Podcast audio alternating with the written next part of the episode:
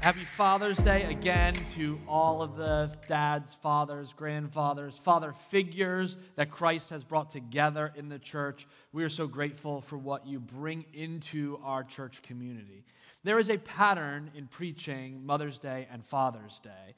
And it really follows, I think, the American emphasis on the holidays. Actually, statistically, Mother's Day is the number two holiday in the American calendar. Number one is Christmas. So it's Jesus, then moms. Number two, Father's Day is the 20th uh, holiday. I can't even think of 18 other holidays. Arbor Day is like numbered like 12 or something like that. And in churches, we follow that pattern. Mother's Day, we usually preach a sermon and speak so affirmingly to moms and how loved they are. And we point out the scriptural patterns. We talk about Mary and Martha, and we, we encourage moms. And then Father's Day is usually, Dad, you're not doing enough, you're not good enough. And it's normally sort of a kicking dad's butt sermon. So I just want to start out today by saying, Dads, you're all right. You're good. You're, you're doing good. You're great. We love you. Um, we're grateful for what. I, yeah, I did not expect a, a round of applause, but you could go for it.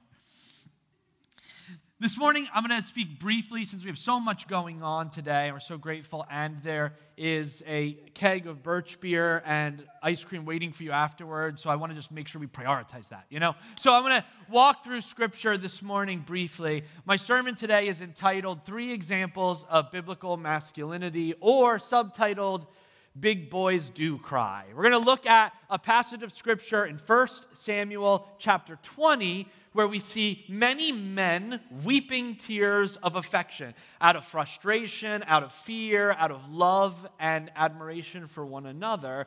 We're going to look at three biblical examples of what it looks like to be a man in the Old Testament specifically. I felt led to this passage about David. If you don't know, the story is about King David or future King David. Right now, he's just David. And David is anointed to be the king of Israel. The problem being, there is currently a king of Israel. And David is married to his daughter. And so his father in law is the current king. The promise of his life is that he would replace that king. So you can kind of guess there is some tension going on. The current king does not want to be removed for this young upstart. In the middle of the story is the fact that David's best friend is his brother in law and is the king who would be king if King Saul remained. So there's this odd thing going on. There's a current king who is angry that he will be replaced. There is the anointed future king whose life is at risk and is trying his best to walk that journey. And then there's a man named Jonathan in the middle, Saul's son who would be king, and the best friend of David who is anointed to replace Jonathan in the line of kings. How does this story play out? As we read this story, I want to encourage you, even though it's an Old Testament story about kings and uh, anointings and harvest moon festivals, things that we can't totally relate to now, this is still a story in a culture so relevant to today. There's suffering, there's relational betrayal, there's family dynamics of pain and tension, there's stories of sorrow and anger, sadness, unfairness towards life promises. People whose lives expected to go one way are now going another and trying to reconcile what we do with that tension. In essence, it's three different men trying to make sense out of a world that often feels chaotic. What are they doing in a sinful world where things are unfair? What do we think of the chaos of our world, and how do we find our place in it? What have you thought, even this week, men, of sin in this world, the chaos of our world. What do you think of God's grace in that chaos and your place in that story? Scripture is a mirror God gives to us to understand our own life and place in this world. It helps us understand as a guidance or a map. But mostly, Scripture itself, as we say here at Pennington AG, is a unified story, both human and divine, that leads to Jesus. And as we see this story, it is also a hand pointing to the greatest example we have, to the power we have, the freedom and joy that we have in Christ Jesus. Let's look at 1 Samuel chapter 20. We're going to dance around, but we're going to cover most of the themes of this entire chapter. But I'll give you some context. 1 Samuel chapter 20 begins with David, the future king, returning back to Israel. He's been in exile because the current king wants to murder him because he doesn't want him to become king. So he's living in exile, far away, relative safety. And for some reason in this passage, he comes back into Israel. He comes back and puts himself in danger. He is expected to celebrate what's known in this time as the New Moon Festival. It's basically the full moon, or the, the moon is ended and it's restarting. It's a calendar month, it's the start of the month. And so they celebrate that. And for the king, his whole family comes together and they celebrate the start of a new month. He is the king's son in law, so he's expected to be there at dinner. He meets up with his best friend Jonathan, also expected to be there at dinner. They come up with this crazy plan as to how they're going to handle this, how they're going to excuse the fact that David's not at dinner. Come up with this cockamamie story. He's going back to his hometown because his family really misses him and wants him to be there for the festival. And it's really an elaborate lie to protect David from being killed at dinner. Jonathan, son of the king, Jonathan, best friend of the future king, is in the middle of it, trying to advocate for both his father and his best friend, trying to keep the peace between them. And so at dinner, Jonathan tells this elaborate story why David's not there. Saul sees through it immediately, flies into a rage. David then knows he cannot come back into his hometown, into his home family, without it ending in bloodshed and disaster. And so he leaves with a tearful farewell with his best friend. That's the story of 1 Samuel chapter 20. We're going to look at each of these men individually. Let's begin with Saul. Let's talk about Saul, the first man who's here, uh, a man's man in every way, shape, and form in the Old Testament. He's really tall, he's very strong, he's good looking, he is a leader type. Obviously, he has decisions. He makes them quick. People look at him. He's a great warrior and fighter. It says he kills thousands. They respect him. He also, at this point of the story, is quickly descending into insanity. He is a person anointed, a person with power and, and charisma, so much potential. He's a young man with incredible potential. He's beautiful, he's tall, he's strong. God's anointed person, Samuel, finds him and anoints him to be king. God's chosen him, has a plan for him. But we see in Saul's life, he is anointed, he is blessed, he is beautiful, he is well meaning, but he falls into temptation. He is one of many scriptural examples of a person with tons of potential who starts out with all the best intentions, but ends his life in disaster. He's powerful, beautiful, anointed. He's impatient. He's rebellious. He's prideful. He's fearful. He makes excuses. And he enters in step by step into sin, pride, and rebellion. And while he starts out anointed, at the point of our story, he is actively working and battling against the will of God in his nation. He finds himself now as an enemy of God's plan and purpose. How did he get this far? How does he end up in this place? Let's look at the story as we see it. 1 Samuel chapter 20, verses 27 through 33.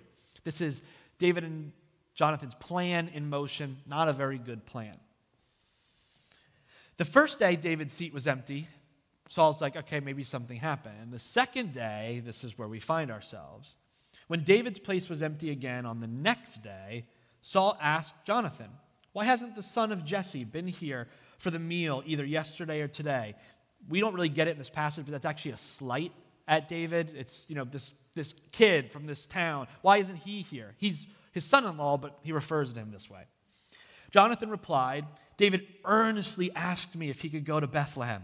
He said, Please let me go, for we're having a family sacrifice. My brother demanded that I be there. So please let me go away to see my brothers. That's why he isn't here at the king's table. This is a lie. Saul sees through, boiled with rage at Jonathan. He says, Pardon the phrase, this is scripture. You stupid son of a whore, he swears at him. Do you think I don't know that you want him to be king in your place, shaming yourself and your mother? He says, why would you, who will be king one day, why are you selling yourself out for this man we barely know, who's an upstart shepherd, born and come into our family through marriage? You're going to give up your promise, your destiny, the future of your life for this guy? What are you, a moron? Are you one of my actual children? What's wrong with you? He's saying. As long as the son of Jesse is alive, you will never be king. Now go and get him so that I may kill him. But why should he be put to death? Jonathan says. Brave question. What has he done, Dad? Then Saul hurls a spear at Jonathan, intending to kill him. So at last, Jonathan realized that his father was really determined to kill David. Saul rages at Jonathan for David's absence. Saul's anger in this story is kindled at Jonathan. Certain translations, that's what it says, that his anger is kindled, it's inflamed, which means he's already angry. He's already angry. It's not Jonathan's fault that he's angry, and he's honestly not angry at Jonathan. He's angry at this situation, and Jonathan's participation in it is blowing into the flame. It's throwing new kindle into the fire of his anger. Saul's anger is not, in this story and at this point, at Jonathan. His anger is not even at David. Seeing the story as a whole, we know that Saul's anger is at God. His anger is that God promised him a life. God told me I would be king. He told me I was anointed for this. I was special. I was chosen. He had a special plan and purpose for my life. My family would rule and reign in this nation. That's what God promised me. But He changed His mind on me. I thought God's plan for me was one way, and now all of a sudden it's something else. I don't understand. It's unfair. What have I done? Why is this good God, righteous God, seem so cruel to me and for me in my life? I've just tried to rule. Sure, I've been impatient. Sure, I've made some mistakes. I, I know that. But he promised me this beautiful future and he's tearing it away from me. He's angry, and his anger, at first and foremost, is not horizontal. He's not angry at people. His anger is vertical. His anger is with God and his lot in life. Saul's rage is an expression of a war within his soul. Do I, that trusted God at one point, now trust him in this new decision, which isn't as beautiful as the promise I thought it was? Do I still trust his character? Do I still trust his will? That while I don't understand it, I trust that he must have something good in mind for this. Can I trust this? Do I trust this? The answer unequivocally for Saul is no, I don't. Saul believes his life is now unfair. Saul is the victim of God's cruel plan. He fails to realize the consequences of his own actions. I didn't do anything to deserve this. It's not my fault that life is moving this way. And he will rage against anyone who stands in the way of his plan.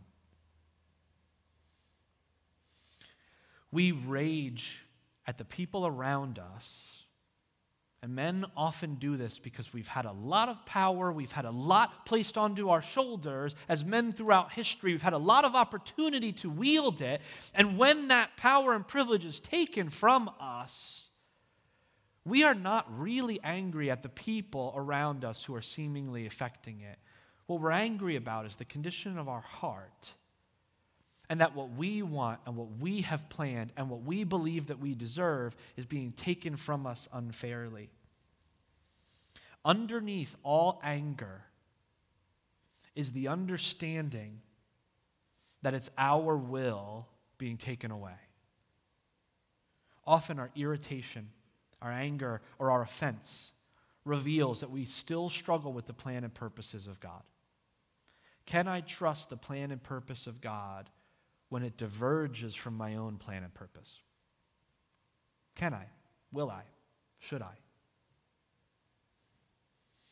What we need is a regular pattern as men to not fall into where Saul is, to confess that first our struggle is vertical. Every struggle we have, every moment of disappointment, every moment of anger, initially is vertically with what we expect God to be doing in our lives. And where have we diverged and perceive that He has changed? And I'll ask you, each man here, and all of us, when do you tend to question the plan and will of God? Is it around relationships aren't going the way you feel like they should? Is it a plan that you've had for your life that now seems impossible or not the plan? Is it your location, where you live, the context you're in, your lack of resources, your status itself? Can we pray as Christ Jesus prays in Luke 22 42? Father, if you are willing, please take this cup of suffering from me. Yet, I want your will to be done and not mine. Can we, when God's will begins to diverge from our own perceived will, submit out of humility and prayer? God, not my will, yours. Saul can't. He won't. And we see in this story, if we continued on, it end in disastrous pain. We have another option because there's three guys happening here. Two, let's look at David. How does David play into this story? David, a huge character in the Old Testament, a huge historical figure looming over all of Scripture, as a man after God's own heart, but a man also flawed and with his own deep areas of sin and abuse and pain. Let's look at David's story in 1 Samuel chapter 20. This is the beginning of the chapter. This is David returning back. David now fled from Naioth in Ramah and found Jonathan. What have I done? He exclaimed. What's my crime? How have I offended your father that he's so determined to kill me? That's not true, Jonathan protested. You're not going to die. He always tells me everything he's going to do, even the little things. I know my father won't hide something like this from me. It's just not so. We see Jonathan, always the peacekeeper, trying to argue for everyone. Then David takes an oath before Jonathan and he says, Your father knows perfectly well about our friendship. So he has said to himself, I will not tell Jonathan. Why should I hurt him? But I swear to you that I am only a step away from death. I swear it by the Lord and I by my own soul. Heavy words. Why does David come back? Why? Why come back in this moment, in this context? He's pretty safe in where he is, away, and he can thrive, and he can wait it out. He can wait out till Saul's own demise. He can trust God that Saul's ends are going to defeat himself and just wait. Why put himself in danger here? Now, it's not explicit in the passage, but I do think what may be at play is actual humility from David an actual desire to reconcile. To say, I know that God's plans are divergent for Saul and I, but maybe, just maybe, we both love God, we both have a desire for, we love the same people, there can be reconciliation here. Maybe. And maybe, just maybe, even though it seems pretty obvious, maybe I'm wrong. Maybe I have something to play here and I have to own up to it and we have to walk this together. In fact, in verse 8, following these verses, he says, Jonathan, maybe I've done something wrong. And if I have, I should pay up for the consequences. What a posture. We have seen, if we read the story before, there is very little evidence that David is at fault. There is a lot of evidence that Saul is paranoid, is angry, is vengeful, is prideful, and that David is doing everything he can to avoid it. But in this passage, he is a man coming forward and saying, Maybe I might be wrong. I would love for there not to be bloodshed and for us to somehow reconcile this and see God's will work through it. How can he do this? How? How can Saul struggle with it so much? David be able to do it. I think it's the same principle. David's peace is vertical before it's horizontal. He has reconciled himself with God. And so he can walk into his human relationships, whatever chaotic human relationships they may be, and have peace that God's will will be done. Such confidence in his relationship with his Maker.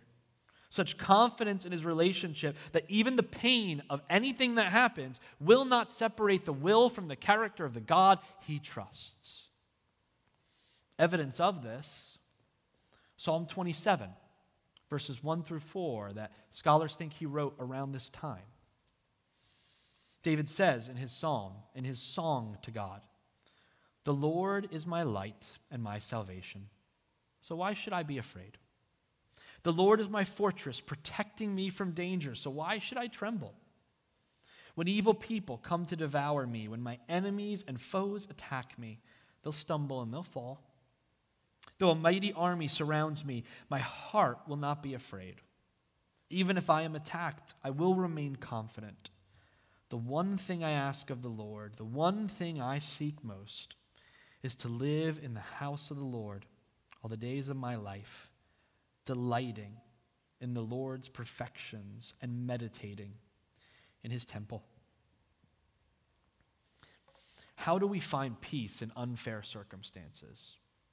How do we find peace when we're genuinely being taken advantage of, when we genuinely are the victim of the circumstance? Brandon just prayed up here over Juneteenth. Repeated examples of men and women of color in our nation able to exhibit peace and forgiveness in moments when it's totally unfair to them.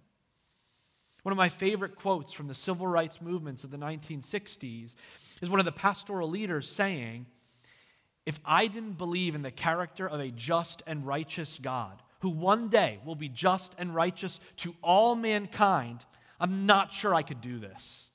I'm not sure I could stand here and protest this because it sure doesn't look like justice is going to be done.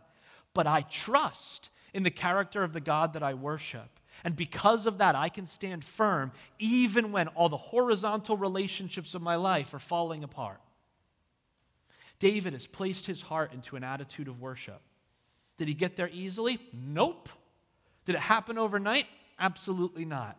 Did it happen prayer after prayer in cave after cave running for his life? Did it happen as he wrote journal entries and wrote songs about God's goodness while in the desert of a foreign land, pretending to be insane in order to protect his life? Yes. In his suffering, he turns his heart towards the God who created him. And he learns reliance and worship on him. And he discovers the good character of his God who made him in quietness, in worship, in prayer. So that in one moment, he's able to say, I don't care how this plays out physically. I don't care how this plays out relationally. I know the character of the God who is moving and working in all of these things. And so I can walk in with confidence and peace knowing the character of my God. As I recognize myself, the character of the God I believe in, as I meditate on the goodness that He promises me, as I sing of the goodness of His character in worship, as I read about the goodness of His promises, His fulfillment of them in Scripture, I am reminded of my value I am reminded of my future, and I am reminded of the God who has promised me both. And so I can walk in human circumstances. When my heart is filled with gratitude, it's hard for it also to be filled with fear. When my heart is filled with wonder, it's also hard for it to be filled with anger.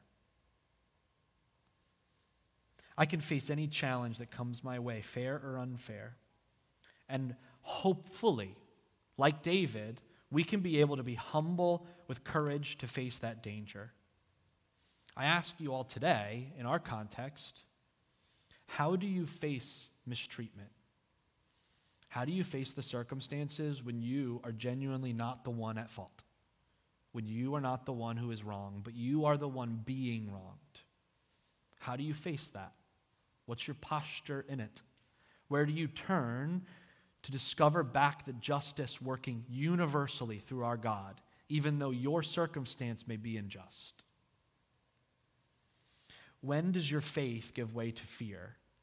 And when can we reclaim that faith over fear in the character of our God? I'd argue it comes through the demonstration of this third person, this third man in the story, Jonathan. Jonathan, a insane character in the Old Testament. Jonathan, almost like any other figure in Scripture outside of Jesus Christ himself, able to act so unselfishly, so selflessly, so graciously, so kind. He is one of the most endearing characters in all of the Old Testament. You read Jonathan, you just like this guy. He's nice, he's kind, he's loving, he's open with his emotions. He is what we know in scholarship of the Old Testament of a Christ figure. He is a figure in the Old Testament that points us forward to Jesus Christ. He reminds us of the character of Jesus, makes us think for, long for someone to fully fulfill what Jonathan does. He's a man of faith. Famous story. He runs into a battle with just his shield bearer, just his one other guy partner, and he says, Let's go take this army down. Hopefully, God will be in it. Runs in. He's a man of emotion. There are more instances of Jonathan crying for how much time he takes up in Scripture than any other person. He's crying, he's weeping, he's hugging, he's laughing, he's giving kisses on the cheek to his male friends, he's embracing and hugging them. He's also an amazing warrior, slaughtering armies. He is loved by his men and his community. There's a moment where he actually does commit a, a, sin. He eats some food he shouldn't in a battle. And his father comes and he goes, Well, rules are rules. You got to die. His men rally around and they go, No, not Jonathan. No, kill all of us, but not him. We love him and he's loyal. He defends people well beyond the time they should be defended. He still sees the good in them and argues for them. David says to him, Your father is actively trying to kill me. Jonathan, he threw a spear at my head in a dinner party. Jonathan goes, Nah, but his heart's good, man. He believes in everyone. He advocates for, da- for David. He advocates for Jonathan. He advocates for the God that he serves. Who could write a story of David returning to face the king who wants him dead, and that the person he turns to is the son of the king who wants him dead, who also happens to be his best friend, who has sworn a love covenant together? I love you, I'll take care of you, man. I love you, I'll take care of you. Who could write this story but God's grace and love? In his love for David, he does what many of us can't or often won't. He prioritizes David's future at the expense of his own. He literally says, I love you so much, and I trust the God that we both serve, that I will advocate for my own demise that my future will be lost to history. My children will not rule over this throne. I will not have a future as king. I want you to have that future, and I will advocate against my own self interest. What Saul yells at Jonathan as an insult, Jonathan considers the call of the gracious love he has. Yeah, I know what I'm doing. And yeah, it's out of love and grace that God has put in me loving friendship empowers us to sacrifice our rights and benefits for the sake of others. Some argue this is the definition of love itself to put the wants and needs of another above your own. We see Jonathan embodying that. Or, as Jesus says in John 15, verse 13, there is no greater love than to lay down one's life for our friends. Okay, let's see Jonathan's story. 1 Samuel chapter 20, verses 11 through 17. That whole part was supposed to be shorter, but I just get carried away with Jonathan. I really like him. Okay, 1 Samuel 20, verse 11. Come out to the field with me, Jonathan replied. And they went out there together. Then Jonathan told David, I promise by the Lord, the God of Israel, that by this time tomorrow or the next day at the latest, I will talk to my father and let you know at once how he feels about you. If he speaks favorably, I'll let you know. But if he's angry, I'll warn you. May the Lord strike me and even kill me if I don't warn you so that you can escape and live. May the Lord be with you as he used to be with my father. And may you treat me with the faithful love of the Lord as long as I live. But if I die, treat my family with this faithful love, even when the Lord destroys all your enemies from the face of the earth. So Jonathan made a solemn pact with David, saying, May the Lord destroy all of your enemies. And Jonathan made David reaffirm his vow of friendship again. For Jonathan loved David as he loved himself. Other translations say he loved David as he loved his own soul.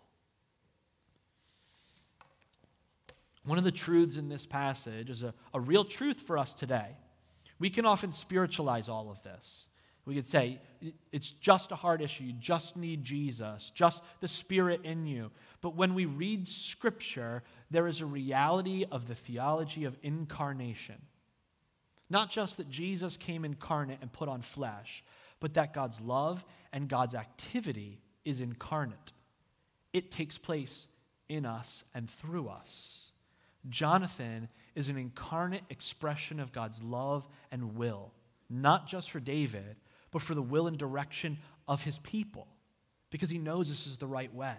Because he knows this is the route to bring about salvation eventually through Christ Jesus in this family line. And God is incarnating his love through a human being. The reality is, for all of us, men and women, God's love and grace and power is most often at work in us and through us. You are an agent of God's love and grace. You are. That's not my opinion, that's a fact. God chooses to work in this world through physical people, through men and women that He has called for His purposes, that He has placed His very spark and image inside of, that for those of us that call on Christ Jesus, He has placed His living Spirit inside of, so that agents of injustice, so that sin prevalent in this world. There are people representing God's will, battling it, and bringing it through love and grace. We see Jonathan not just as a cool figure that we can aspire to, although he is, but we see him as we see Scripture as a hand that points us to Christ Jesus we see Jonathan and we say, How can a person be like that? How can a person be that loving and good? We think that, and it points us forward to the ultimate expression of that. One who comes later, who is far greater than Jonathan's love, grace, power, or, or loyalty ever could be in Christ Jesus, who is the one most loyal, who is the one most loving, who is the one who, yes, gives up his very life for God's will to love and work through each of us.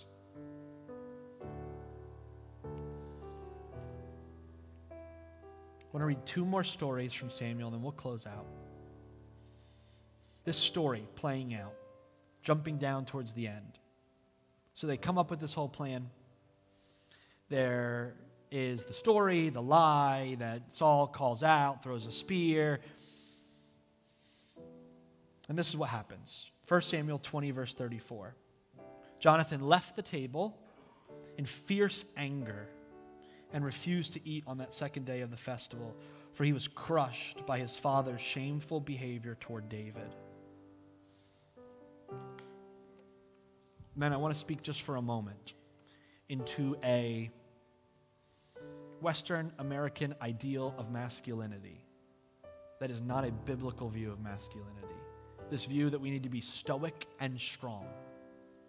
Stoicism, strength, quietness deep inside of me. I'm just thinking, but you don't see me expressing my emotions too much. Is not biblical. It is Greek. It comes from Plato and it comes from Aristotle. It doesn't come from Jesus. It doesn't come from Scripture because the men that are held up are men like Jonathan who feel deeply and passionately. He leaves, it says he's heartbroken. His guts are churning in him. He's weeping openly. He feels deeply for the hurts and injustice of this world. And I think what the world needs most when it comes to men is that men who are open to feel, to feel the pain of others around them, and to be open to express their feelings. I grew up in a home, I am so grateful for the balanced nature of that home. Where Father's Days, we would often chop down trees or we would pour cement and we would do construction projects, very masculine. But I also then learned that at night my father would take a bubble bath and read a book, and that I can be both of those things at once. I can hold the sword and I can weep over my friend. That we are men who weep over our world and have a call inside of us for justice, love, and grace. So then, Jonathan and David come up with a second crazy plan. The first one is the whole lie story that doesn't work. The second one is equally weird. It's that, okay, if I find out that my dad's going to kill you, David, what you're going to do, you're going to hide out in this field. There's a big rock. Hide behind that rock. I'm going to come with a servant boy and I'm going to fire arrows as the boy goes to pick up the arrows, if I say the arrows are on the left of the rock, then you know you're safe. If I say, no, they're further past the rock, then you know your life is a danger and I want you to leave and you go. One scholar says it had to have been a young boy that he took with him because any adult would be like, What the heck is going on? What's this weird plan? Why are you giving me these code words for picking up arrows? And then the best part is this is all so that they don't interact with each other. This is all so that David stays safe and has a code and he can slide away, right? But then, verse 41 as soon as the boy was gone, David came out from where he had been hiding near the stone pile. David bowed three times to Jonathan with his face to the ground. This is an act of reverence, appreciation, and love. Both of them were in tears as they embraced each other and said goodbye. What? The whole point of the arrows was so David could get away without them interacting. And then David comes out from the rock and they talk to each other. Why the arrows if you're going to talk to each other anyway? Just go out in the field and talk to David. I don't understand it. But I think it's one of those moments of the irrationality of loving embrace.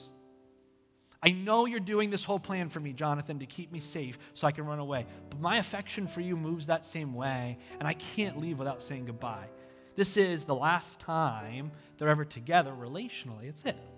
It's one small moment where they sort of pass by each other again, but this is it. His best friend never see each other again. Jonathan dies in a tragic war situation, and David comes back. This is it. And they love and they embrace and they weep.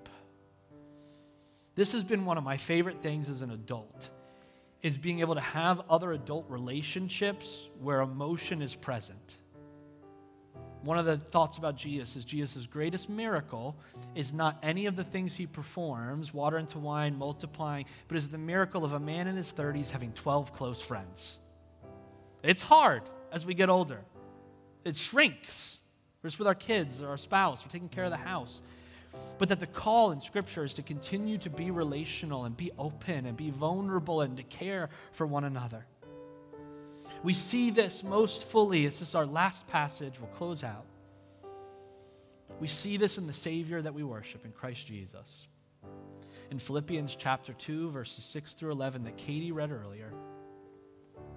Though he was God, this is Christ Jesus, he did not think of equality with God as something to cling to. Instead, he gave up his divine privileges. He took the humble position of a slave, and he was born as a human being. When he appeared in human form, he humbled himself in obedience to God, and he died a criminal's death on a cross. Therefore, God elevated him to the place of highest honor and gave him the name above all other names, that at the name of Jesus every knee should bow in heaven and on earth and under the earth, and every tongue declare that Jesus Christ is Lord to the glory of God the Father we find our greatest example of what it means to be a man or what it means to be a woman, what it means to be a human being, is to lay down our lives, privileges, wants, desires, to care for each other in the model that our God did for us. That He came to this earth and gave up His power and privilege. He humbled Himself into human flesh. If you have a body, you know how humbling that is. I'm in my 30s, I know how humbling it is. And then he placed himself into the ultimate moment of humility to die on a cross for those whom he loves, you and I. can we take the example of David and run forward with it? We find our peace, our strength in getting that vertical right. And unlike David, we have the whole story of Jesus. We have the whole story of how good our God is, how loving and gracious He is, and what He has done for us. To live this life as agents of love and to live this life in the fullness of peace, may we align our hearts in a vertical expression of worship. As we close this morning, I want to give you a chance to pray a prayer with me. If you are not a follower of Jesus or not a person of faith, I want to give you a chance just to take one step in that journey, one step of a prayer of openness to receive Christ, to receive God's love through Christ Jesus. If you are a follower of Jesus, I would give you an opportunity to recommit in this moment, to declare your worship for Him and how good He is. If you bow your heads with me, Jesus we see you. We see the shadows of you in people like Jonathan in the Old Testament. We see you in the worship and the trust of people like David. But we see you in your own incarnation of putting on flesh. And Jesus, may we be like you. May we follow you. May we learn from you and sit at your feet. May we learn love, a prayer of forgiveness for those who are unjustly taking your life. May we learn from you in a resurrected Jesus who invites the betrayer to breakfast. May we learn from you, Jesus. May we be so full of the truth that we are valued by the truth that we are loved, and by the truth that we are set free and forgiven by you, Jesus, that we can live with peace in all circumstances. Jesus, you gave your life to me. Today, I trust in you. I give my life to you that I may know you, be set free by you, and find peace in you all the days of my life. In your name, amen.